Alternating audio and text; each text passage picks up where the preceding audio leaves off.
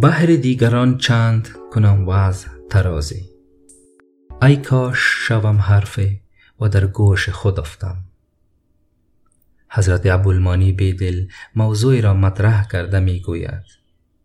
من که چنین حالی دارم و در خاک ره افتادم نمی توانم از توقعات خود دست بکشم.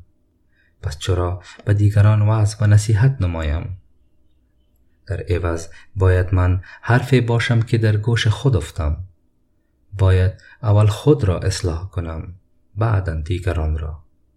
به تعبیر ساده بیان می دارد که انسانها در بعضی از خصوصیتها با هم یکی اند و آن همان خود فراموشی و نصیحت دیگران است. انسان باید مانند حرفی باشد که در گوش افتد.